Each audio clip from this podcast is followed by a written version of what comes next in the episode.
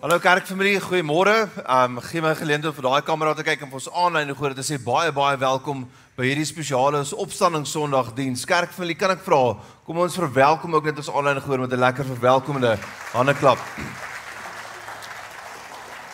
Ek wil jou ook herinner aanlyn en natuurlik vir elke persoon hier dat ons preeknotas is altyd beskikbaar vir elke diens lewendig op die Bybel app. So dis die YouVersion Bybel app. Dis waarskynlik die Bybel app wat jy gebruik. As jy hom oopmaak, regs onder is daar 'n menu. As jy die menu oopmaak onder events of as jy jou ehm um, jou taalkeuse gestel het op Afrikaans, dan sê dit gebeurtenisse. Onder gebeurtenisse behoort jy onmiddellik Lewenwoord Midrand te kry. Nou Vandag is opstanding Sondag. Hierdie is die grootste en die belangrikste geleentheid eintlik in die kerkkalender. Goeie Vrydag en opstanding Sondag, Paas naweek saam. En daar's natuurlik 'n verband tussen Goeie Vrydag, die Vrydag wat ons herdenk van Paasfees waar Jesus in ons plek vir ons sonde gesterf het en wat ons vandag ken as opstanding Sondag. Goeie Vrydag sê vir ons die offer is gemaak. Opstanding Sondag sê vir ons die offer is aanvaar. Goeie Vrydag sê vir ons die prys is betaal. Opstanding Sondag sê vir ons die betaling is ontvang of aanvaar. Sonde is die rede vir Goeie Vrydag, wat natuurlik vir Jesus alles behalwe 'n Goeie Vrydag was. Opstanding Sondag sê vir ons sonde is vergewe. Op Goeie Vrydag het dood die laaste woord gehad. Maar op Opstanding Sondag is die dood, en onthou die dood en sonde is die vyand is die mensdom se twee grootste vyande is uiteindelik oorwin. Ek dink um die die groot simbool van Christendom, vir 'n kind van die Here wees in hierdie wêreld word erken aan die kruis. Mense wat die kruis onder nekke dra of ergens 'n kruis aanbring. Ek dink die die kern of die belangrikheid van opstanding Sondag is so groot en word baie keer deur ons ondergewaardeer. Want ek dink die die ware teken, die ware simbool van Christen of 'n kind van God wees as jy 'n simbool sou wou hê hier op aarde, sal eintlik wees die oop graf. Dit is natuurlik net nie so vreeslik maklik om dit as 'n juweelstukkie te dra nie. Maar die oop graf is wat is die simbool, die ding wat agterbly wat vir ons kommunikeer dat die offer aanvaar is. Nou met dit 'n gedagte. Kom ons braai ons harte oop. Ons ons harte voor om die woord ontvang. Kom ons bid vir 'n oomblik saam. Here, dankie vir u woord. Dankie dat u hierdie woord dat elkeen van ons ontmoet en dat U die Heilige Gees hierdie woord toepassing gee in elke hart en in elke lewe in Jesus naam. Amen. So ons staan op Opstanding Sondag, die enkel grootste belangrikste gebeurtenis in die mensdom se geskiedenis. Opstanding in die leë graf sê vir ons baie dinge, maar dit is vir my en jou 'n rede tot hoop. Die die sentraliteit, die middelpunt van die hele geskiedenis van die Nuwe Testament natuurlik daarmee saam die hele mens op ons geskiedenis is hierdie oop graf. As jy dink aan opstanding, dan kan jy dit so sien. Dat die vier evangelies, die eerste vier boeke in jou Nuwe Testament, vertel vir ons die geskiedenis wat oploop tot met hierdie groot oomblik, die opstanding. Die boek van Handelinge, die geskiedenis van die kerk, sê vir ons wat die effek van die opstanding was op die volgelinge van Jesus. En alles wat daarna volg, die sendbriewe, Die briewe in die Nuwe Testament sê vir ons wat dit beteken en hoe dit 'n toepassing het in my en jou lewe. So met dit 'n gedagte, so 'n paar so 'n paar dinge, 'n paar redes tot hoop in die lig van die opstanding. So ek gaan vandag met jou ses redes deel wat dit beteken ons gaan redelik vinnig beweeg. So eerste rede tot hoop. Die eerste ding wat die opstanding vir my en jou verseker, is die opstanding verseker vir my en jou vergifnis. Efesiërs 1 vers 7 sê in hom het ons die verlossing deur sy bloed die vergifnis van die misdade na die rykdom van sy genade. Nou daar's eintlik so baie dinge net in hierdie een vers. Die twee belangrike woorde wat gebruik word is die woord verlos en vergewe. Die woord verlos beteken vry van die bedreiging of die mag van 'n vyand. Maar die woord verlos het natuurlik 'n ander toepassing ook. En dis as jy ons ons sien dit in ons taalgebruik vandag nog. Die dag as jy ergens skuld het en jy betaal die skuld af, dan sê ons jy die skuld afgelos. Jy het dit verlos. Die skuld, die prys daarvoor is betaal. Vergifnis sê daar was 'n verhouding en die of daar is 'n verhouding en die verhouding is versteur. Iemand het die een persoon het die ander persoon te nagekom, maar die een wat nie te nagekom is nie, spreek dit vry. Dis wat vergifnis is. Dit is vergifnis is nie sonder pyn en sonder opoffering nie. Die Here het sy vergifnis het sy seun sy lewe gekos. Maar die Here het dit gedoen om met my en jou weer verhouding te kan hê. As jy nou dink aan in um, aan die in die res wat die wat die vers vir ons sê, twee ander belangrike goed wat vir my uitstaan. Die een is laat wat ons het vir hierdie verlossing en vergifnis is alleen deur God se genade. Dis 'n geskenk. Genade beteken sonder enige verdienste van my en jou. Dit is 'n gratis geskenk. Daar's niks wat ek en jy kan doen om enigiets by te voeg by dit wat God gee nie. En waar is dit beskikbaar? Dis vir my en jou beskikbaar in Hom. Dis die eerste twee woorde van Efesiërs 1:7. In Hom. Ek is um daarvan oortuig dat dat hierdie frase in Hom, in sy seun, in Jesus Christus, daai frase in die in die die ekwivalent daarvan is die mees gebruikte frase in al van in al Paulus se briewe in die Nuwe Testament. Word meer as 84 keer gebruik. Dis werklik die die goue draad wat alles bymekaar voeg in Paulus se hele verduideliking van die evangelie. Is daar vir my en jou alles wat God het, alles wat God vir ons beskikbaar stel, alles wat God vir ons gee, is vir ons beskikbaar in Jesus. As jy Jesus het, dan het jy alles. Hier's 'n vraag wat ek wil hê vir 'n oomblik oor moet dink. Die vraag is wie het vir Jesus gekruisig? As ons histories daaroor dink, dan kan ons sê wel die Romeine het Jesus gekruisig. Die die mense het geskree kruisig hom by die inwoners van Jerusalem op die tyd. Vir almal wat eintlik daar was, meer as net die inwoners. Die Herodiane, die Jode het 'n groot rol gehad. Pila, uh, Pontius Pilatus het 'n rol gehad. Maar die, wat die wat die sendbrief van die Nuwe Testament vir ons duidelik stel, is God het vir Jesus laat kruisig. Dit is sy voorsiening vir ons sonde. Dis die prys wat hy betaal om verhouding met my en jou weer te kan hê. So God in die eerste plek en jy kan sê ek en jy in die tweede plek. Ons het dit ons het die situasie geskep deur ons sondige natuur dat daai verhouding herstel moet word. Die verband tussen Goeie Vrydag en Opstanding Sondag sien ons ook in Romeine 5, ag ekskuus Romeine 4 vers 25 het sê hierdie Jesus is oorgelewer ter wille van ons sonde sondes te sterf en hy is opgewek sodat ons vrygespreek kan word. Die rede vir sy sterwe is ons sonde. Die rede vir sy opstanding is sodat ek en jy kan weet ons is vergewe en vrygespreek. Dit is die versekering wat die Nuwe Testament gee. So eerste gedagte die eerste versekering wat die wat die opstanding vir ons gee, is ons is vergewe. Die tweede versekering wat die wat die opstanding vir ons gee is dit: die dood is oorwin. Die mensdom se twee groot vyande het ek reeds gesê is die sonde en die dood. Paulus sê in 1 Korintiërs, die angel van die sonde is die dood.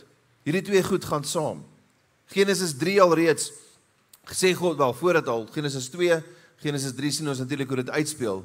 Maar sien ons hoe God sonde en dood met mekaar in verband bring. Sê as julle van hierdie boom eet, Adam en Eva, sal julle sekerlik sterwe. Sterwe, dood is nie deel van God se oorspronklike plan vir die mensdom nie. Ek en jy is bedoel vir iets anders as 'n sterflike of 'n tydelike bestaan op aarde. Sonde het daai prentjie kom versteur. Jesus het sy lewe gegee en is uiteindelik uit die dood uit opgewek sodat ons weer toegang kan hê tot 'n ewige lewe. 'n lewe waar die dood eintlik 'n komma is en nie 'n punt nie. Uh Johannes 11:25 sê Jesus en dis dis in sy sy gesprek met Martha Maria net voor Lazarus uit die dood het opgewek word. En hy sê en dit sê Jesus het vra het vir haar gesê ek is die opstanding en die lewe. Wie in my glo sal lewe al het hy ook gesterwe. Charles Spurgeon is 'n baie bekende baptiste prediker van eintlik uh meer as 'n eeu gelede. Hy sê die volgende. Hy sê death comes to the ungodly man as a penal infliction, but to the righteous it's a summons to the father's palace. To the sinner it is an execution. To the saint it is an undressing of his infirmities. Death to the wicked is the king of terror. Death to the saint is the end of terrors and a commencement of glory. Hoe ek en jy dink oor die dood verander as gevolg van die oop graf. Die Heer die die ehm um, die opstanding gee vir ons hoop en 'n versekering dat die dood tydelik is. Soos net nou gesê het, 'n komma in ons lewens, in ons bestaan, nie 'n einde van ons bestaan nie. Die opstanding verseker ons ook nie net dat die dood oorwin is nie, maar dit spreek ook die vrees vir dood in elke hart en in elke lewe aan. Derde gedagte. Die opstanding verseker vir my en jou die Heilige Gees. Dis na die opstanding wat die Heilige Gees gekom het. As jy nou by jou werkplek partykeer luister hoe mense praat, dan hoor ons partykeer mense sê goed soos ek voel asof ek nie kan wag tot die naweek nie. Ek kan net nie oorleef tot en met die naweek nie. Mense sê ek is moeg, ek is siek en sat daarvoor om siek en sat te wees. Mense sê goed soos ek kan nie meer nie. Daar's iets in die mensdom wat smag na krag en bystand. Daar's iets in jou samestelling wat sê ek kan nie hierdie lewe op my eie krag deurstaan nie. Vir daai rede gee die Here vir elke kind van God die Heilige Gees. En ek wil nou nie goed met mekaar verwar nie, Pinkster kom nog. Maar wanneer ons oor Pinkster praat, praat ons oor die bekragtiging van die Heilige Gees in ons lewens. Waar ons nou praat is die inwonende Heilige Gees. Die Heilige Gees wat ons verseël en kinders van God maak. En dit alreeds bring krag in ons lewens in. Efesiërs 1 vers 19 en 20 sê: "Mag julle insien hoe enorm groot die krag is wat God gebruik het wat in ons glo. Dieselfde magtige sterkte wat ook aan die werk was ook aan die werk toe God Jesus uit die dood opgewek het en hom in die hemel aan die regterhand laat sit het. Daai krag wat Jesus uit die dood het opgewek het, lewe nou binne my en jou. As ons dit maar net kan vrystel, dan hoef ons nie te praat soos daai paar gesegdes wat hy nou aangehaal het nie. Ek dink aan die belangrikste uh appliance, wat is 'n goeie Afrikaanse woord, uh, toebehore, klink dit nie reg nie, maar die belangrikste appliance in 'n van der Walt huishouding. As jy my vrou vra, gaan sy sê dis die haardroër. As jy my vra, gaan ek sê dis die koffiemasjien. Het ons het 'n koffiemasjien gekoop toe ons in ons huis ingetrek het, dis nou al 7 jaar gelede en ek het hom as 'n demo gekoop. Ek moet vir sê dis die beste belegging wat ek nog ooit gemaak het. Daai koffiemasjien werk net, dis incredible. Maar in geval met daai beide daai goed, die haardroër en die koffiemasjien en jy kan enigiets anders vat as jy wil werk net as hy by die kragbron ingeskakel is. En natuurlik, die krag anders en dan moet Eskom natuurlik vir ons krag voorsien, anders werk niks nie. Okay. Maar ons lewens funksioneer eintlik presies dieselfde. Om die krag van God in jou lewe vry te stel, moet jy by God ingeskakel of ingeplak wees. Die krag sal vloei. Die Heilige Gees in jou is net te groot om daar te bly. As jy daarop gestel is, kan die krag van God vloei in en deur jou lewe. As God Jesus uit die dood kan opwek, kan hy ook dooie huwelike opwek. Kan hy ook 'n dooie loopbaan weer rigting en lewe gee. As God Jesus uit die dood uit kan opwek, kan hy ook dooie drome in jou hart en jou lewe laat herleef. Hierdie krag wat God gee, hierdie krag van die Heilige Gees is in ons lewens en is beskikbaar om ons vry te maak van bagasie, hartseer teleurstelling wat ons saamdra. Is sterk genoeg om ons 'n nuwe begin te kan gee. Is sterk genoeg en groot genoeg om my en jou te laat oorbegin, dinge op 'n ander manier te doen. Die krag van die Heilige Gees is sterk genoeg om ons te laat aanhou, aanhou. Want kom ons wees eerlik, partykeer in hierdie lewe is dinge moeilik. Sometimes life is tough. Dink aan daai bekende skrifgedeelte Filippense 4 vers 13 sê ek is tot alles in staat deur Christus wat my die krag gee. Dit is groot woorde en is word baie keer gebruik deur deur uh, kinders van die Here, mense lief is vir die Here wat wat wat hoop op sukses. Maar as jy die konteks lees van Filippense 4, Paulus sê in werklikheid ek kan alle dinge deurstaan deur Christus wat my die krag gee. Hy skep in ons die sterkte, die stamina om enigiets te kan deurstaan. Ek weet nie wat die moeilikste ding in jou lewe is op hierdie stadium nie. Ek ek bid en vertrou saam met jou dat die Here jou die krag gee om dit te oorwin, dat die omstandighede verander. Maar tot en met dit gebeur, weet dit die Heilige Gees is voldoende, is sterk om jou te kan laat deurstaan. Hierdie seisoen, vir hierdie tyd in jou lewe ook te kan deursien. Vierde gedagte. Die oop graf of die opstanding verseker my en jou van God se liefde. God se liefde is die werklike tema van die hele Bybel. Ek het net nou gesê wie Jesus laat kruisig, was dit ek of jy, was dit die Romeine, was dit die inwoners van Jerusalem? Dit was God gewees.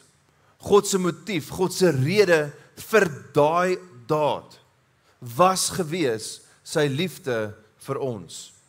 Die liefde van God is die tema reg deur die Nuwe Testament. As jy dit raak sien, kan dit nie jy kan dit nie nie sien nie.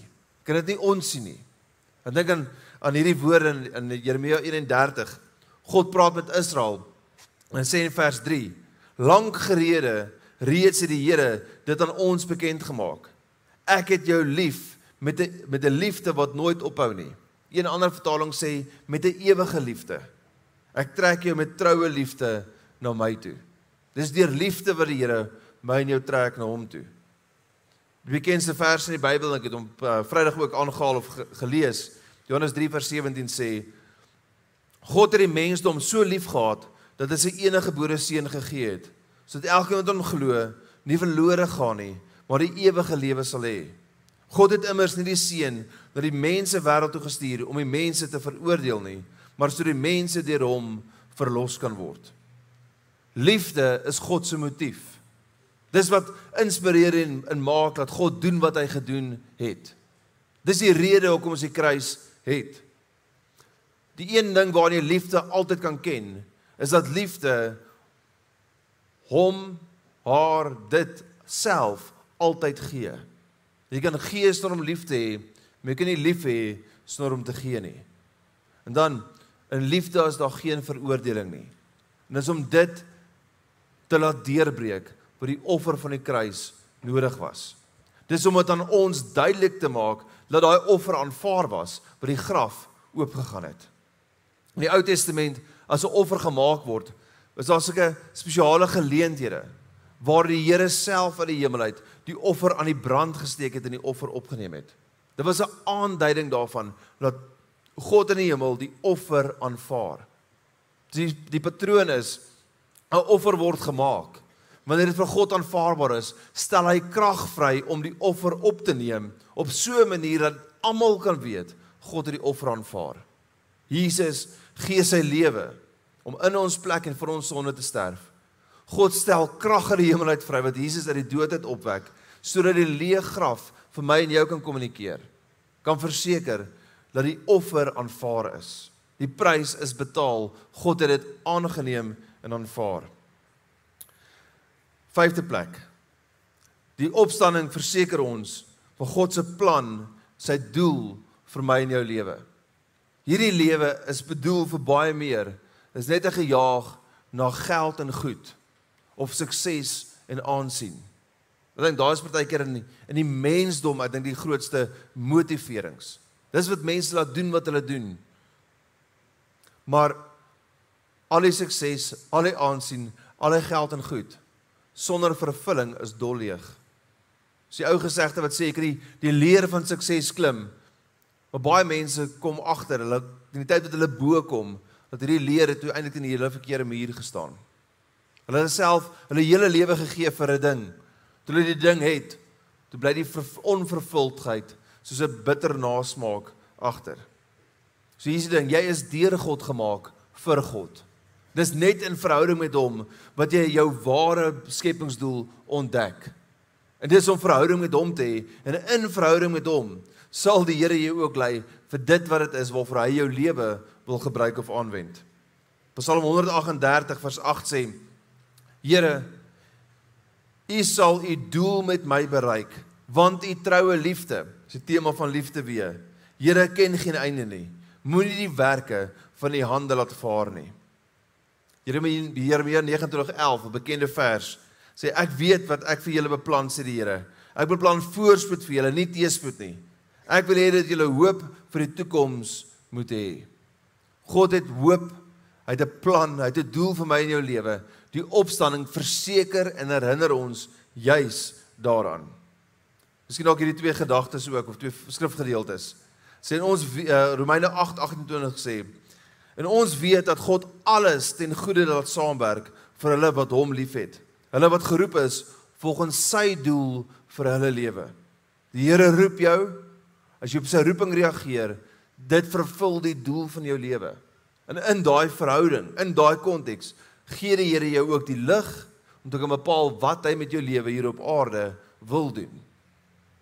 Paulus som sy lewe so op Aan die einde van sy lewe in die tronk skryf Paulus die volgende Filippense 1:21. Want vir my is die lewe Christus en sterwe wins. So dis nie heeltemal Paulus se laaste woorde nie. Maar as jy laaste woorde moet hê, dink ek dit kan nie beter wees as dit nie. Vir my was die lewe Christus. Sterwe is 'n wins. Dit is die die komma waar verby, waar ek verby kan beweeg om by die Here te wees volledig of ten volle. Ek het net nou gesê oor die dood is 'n komma en nie 'n punt nie. So kom maar vir die kind van die Here want dit dit onderbreek hierdie lewe op aarde en skakel ons oor na 'n ewige bestaan saam met die Here toe. Die dood vir 'n kind van die Here is 'n deur en nie 'n einde nie, nie 'n doodloop nie. God se doel met jou lewe word nie bereik soos 'n bestemming nie. God se bedoel vir jou lewe word bereik in die pad, in die journey, in die reistog, op die pad saam met die Here. En hier's 'n ding wat ek wat ek wat ek graag met nog om dit erns aan u wil oordra. As jy dink aan aan waar wat die fokus is, wie is die sentrale figuur in die Nuwe Testament?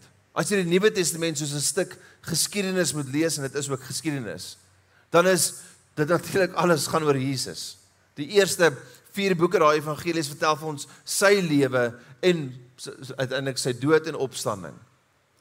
Van daai punt af vorentoe is die fokus, die sentrale ding in die hele Nuwe Testament. Is nie 'n enkele persoon nie. Dis 'n groep mense en dit is die kerk.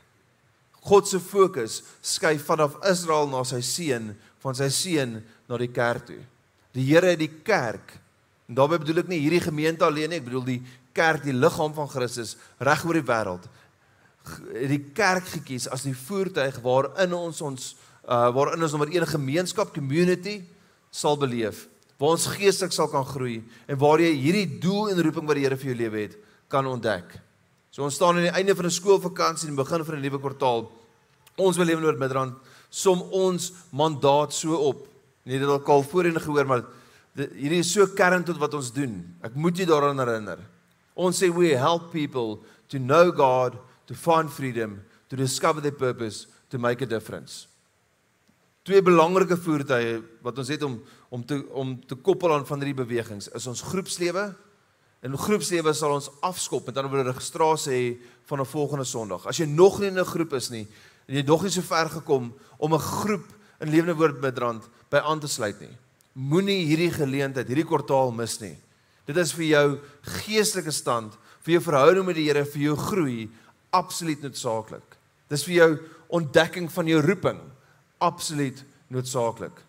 En dan as ons praat oor make a difference, dink ek aan ons dream team. Dis 'n span.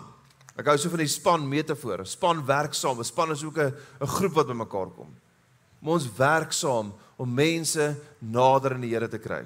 Vir elkeen wat die Here nog nie dien nie, sal dit wees dat hy dat hy of sy die Here sal aanneem. Vir elkeen wat die Here aangeneem het, dat hy of sy nader aan die Here sal groei. Dis wat ons doen elke Sondag. So vir daai persoon wat die Here nog nie ken nie, die Here sal ontdek, sal ontdek, sal ontmoet. Vir elkeen wat die Here dien, dat jy nader aan die Here sal wees, dat jy geïnspireerd sal wees teen die tyd wat jy weggaan. Laaste punt. Die opstanding verseker vir my en jou ook die ewige lewe. Nou ehm um, moet ek net vertel vir my laaste paar dae nie van der Walt huishouding hierdie laaste maande wat bietjie moeilik gegaan. Nou is dit die einde van die wêreld nie. Almal wat kinders groot gemaak het, het al sulke belewennisse gehad. Maar dit voel vir my asof in die laaste maand of wat daar in my huis altyd iemand siek was. So eers in my my um my jongste Emily het varkgriep gekry by die skool. Dit was pret. Um toe het sy dit natuurlik nou aangegee vir haar sussie, toe die varkgriep gehad vir 'n week of wat. Toe het so 'n paar dae breeder en toe gaan ons nou op vakansie. En ek het familievakansie, my maat 70 geword was en ek nou 'n en ek 'n groot geleentheid. My vrou was die eerste 8 dae van ons vakansie eintlik in die bed met bronkietis. En toe sy nou beter raak, toe kry my seentjie een of ander wrede maagvirus. En toe hy beter raak, toe kry ek die maagvirus en dit het en ek het die maandag aand voor ons terugvlieg. Dis nou wel, dis hierdie maandag. Toe ehm um, het ek so koue koors dat ek ek het geruk soos ek bewe. Daai volgende dag moes ons nou terugvlieg. En toe werk dit mos nou natuurlik nou sodat vir die oggend is maar net ongemaklik. Jy voel nie lekker nie. Kom maar die lughawe toe, die vlug vertraag vir 5 ure. Nou as jy kyk George lughawe is omtrent so groot soos 'n dubbel garage, nê? So nou moet jy nou moet jy drie kinders daar besig hou. Ehm um, ons het daarom opsies gehad. Ons daai aand half 11 by die huis gekom. En ek was maandag voor ons teruggevlieg het, was ek al klaar op daai punt gewees. Ek weet nie wat net ek is nie. Ek hoop nie so nie. Maar as jy nou vakansie hou en is al lank genoeg, dan begin jy nou die huis mis. Jy wil nou net weer jou eie bed hê. Jy wil nou net weer kinders wil die honde sien. Jy voel nou so. So toe ons al half 11 by die huis kom. Dis daai gevoel van uiteindelik is ek by die huis. Ek dink nogal in ons tydelike bestaan op aarde is dit 'n is 'n aanduiding van hoe ons eintlik voel oor die oor die ewigheid. Die Here roep vir my en jou tot 'n ewige bestaan. Jou lewe is baie meer as net hierdie aardse bestaan. C.S. Lewis sê dit mooi, hy sê Hoekom is dit dat wanneer jy jou vriende se kinders sien vir die eerste keer in 'n jaar of twee, dan sê jy onmiddellik die volgende: "Kyk hoe groot het jy geword." Hy sê as jy logies daaroor dink, dit maak nie sin nie. As die kind nie groot word nie, is daar probleme. Want daar's een of ander dan moet jy dan moet jy iemand een of ander spesialis gaan sien. Hy sê ons is bedoel vir 'n lewe wat nie deur tyd beperk word nie. Die Here het jou geskaap, die Here het jou bestem vir 'n tyd anders as hierdie. Daai gevoel van ek is by die by die by die huis. Dis vir die hemel vir jou sal wees. Dis wat die ewige lewe is wanneer jy van hierdie lewe af oorgaan na die volgende toe. Maar lees dit in die skrifgedeelte gelees as ons as ons um as deel van ons uh, nagmaal. 1 Petrus 1 vers 3 tot 4 sê: Lofwaardig is die God en Vader van ons Here Jesus Christus. Dit is hy wat ons in sy groot ontferming deur die opstanding van Jesus uit die dood opnuut verwek het, sodat ons 'n lewende hoop mag hê op 'n erfenis wat nooit vergaan, besmet word of verwelk nie en wat in die hemel vir julle in bewaring gehou word. Dit is so mooi. Groot ontferming. Dis maar twee woorde wat sê God se liefde. Weereens dis die motief. God is lief vir jou, God is nie kwaad vir nie. Sy liefde is wat alles rondom Paas wees. Die gebeurtenisse wat nou oordink motiveer. Die opstanding word gekoppel aan ons wedergeboorte. Die opstanding van Jesus Christus uit die dood opnuut verwek het. Daai woord verwek beteken opwek. Soos dat God die Vader Jesus uit die dood het opgewek het, daai krag of daai aksie werk ook in ons die dag wanneer jy tot wedergeboorte kom. Wanneer jy jou hart en jou lewe vir die Here gee, dan maak God jou nie hy hy wek jou ook op deur sy krag. Dan gee hy vir ons hoop. Hoop is 'n verwagting vir iets wat in die toekoms gaan gebeur. Hy gee vir ons 'n erfenis. 'n Erfenis is 'n erflating. 'n Erflating tipies daar is uitsonderings, dalk as jy een van daai persone wat by jou pa net 'n visstok geërf het of dalk niks. Maar erfenis tipies is 'n groot bedrag. Dis 'n groot skenking nalatenskap wat jy kry sonder dat jy dit verdien het. Die hele evangelie, die God se vergifnis. Alles wat God vir ons gee, is 'n erflating. Dis deur God se genade. Ek en jy kan nie iets doen om dit te verdien nie. En dit hou die Here vir ons die volheid daarvan hou hy vir ons in bewaring. Want ons kan nie voorsmaak daarvan hê in hierdie lewe. Maar die volheid daarvan beleef ons eers na die komma van die dood. My laaste skrifgedeelte. Romeine 10 vers 9 en 10 sê die volgende: Want as jy met jou mond bely dat Jesus die Here is en met jou hart glo dat God hom uit die dood opgewek het, sal jy verlos word. Want as ons glo met ons hart, word ons vrygespreek. En as ons met ons mond bely, word ons verlos. Die opstanding kommunikeer baie dinge aan ons. Kommunikeer sonde is vergewe. Dit kommunikeer eintlik die hele pakket van die Nuwe Testament baie meer as net wat ek kon deel vir oggend. Maar dit is ook 'n rigtingwyser na ewigheid saam met die Here. In hierdie lewe is ek en jy soos 'n vis uit water uit. Ons is eintlik uit plek uit. Hierdie lewe is vir ons 'n deurgang. Ons bestemming, ons tuiste is in 'n ander wêreld. 'n Wêreld waar die Here nuut geskep sal word. Kom ons bid saam. Here, dankie vir die opstanding. Dankie dat die leë graf aan ons so baie dinge kommunikeer, maar dat U deur die opstandingskrag in die leë graf die vlam van hoop in ons harte en lewens opnuut aansteek in Jesus naam. Ek wil vra dat jy net vir 'n oomblik nog die oë sal toe hou. As jy vanoggend hier is en jy het nog nie by daai punt in die lewe gekom wat jy Jesus aangeneem het nie. Dan wil ons nie hierdie kan ons nie hierdie geleentheid laat verbygaan nie. Jy word 'n kind van God. Jy ontvang die ewige lewe. Die oomblik wanneer jy die prys wat vir jou betaal is deur Jesus aanneem. Jy moet dit in geloof ontvang. Ek gaan vir jou 'n geleentheid gee om op hierdie uitnodiging te reageer. As jy vanoggend hier is en Jesus nog nie aangeneem as jou persoonlike verlosser nie. Gaan ek jou lyne gebed en ek gaan nie vorentoe roep nie. Gaan nie laat uitkom nie. Ons gaan almal saam met jou 'n gebed bid. Maar ek wil graag hê jy laat jy net vir 'n oomblik jou hand in lig op sal steek en sê hier is ek. Ek wil by hierdie gebed ingesluit word. Ek wil vandag Jesus aanneem as my verlosser. Dankie. Is daar nog persone of persone is wat ek jou die geleentheid gee? Dankie. As jy hand opgesteek het, kom jy weer laat sak. As jy die diens luister aanlyn, hierdie is 'n oomblik wat die Here skep en maak saam met jou. Voor ons die gebed bid, wil ek net vir elke persoon sê wat hulle hande opsteek wat nou reageer. Romeine 10 sê jy moet met jou hart bedoel wat jy sê, dan sal die Here dit aanneem. Die bedoeling van jou hart is dalk nog belangriker as die woorde wat ons bid. Kerkfamilie kan ek vra dat ons almal saam hardop hierdie volgende gebed bid wat vir die wat dit vir die eerste keer bid maklik te maak. Kom ons bid saam. Here, dankie dat U my eerste lief gehad het.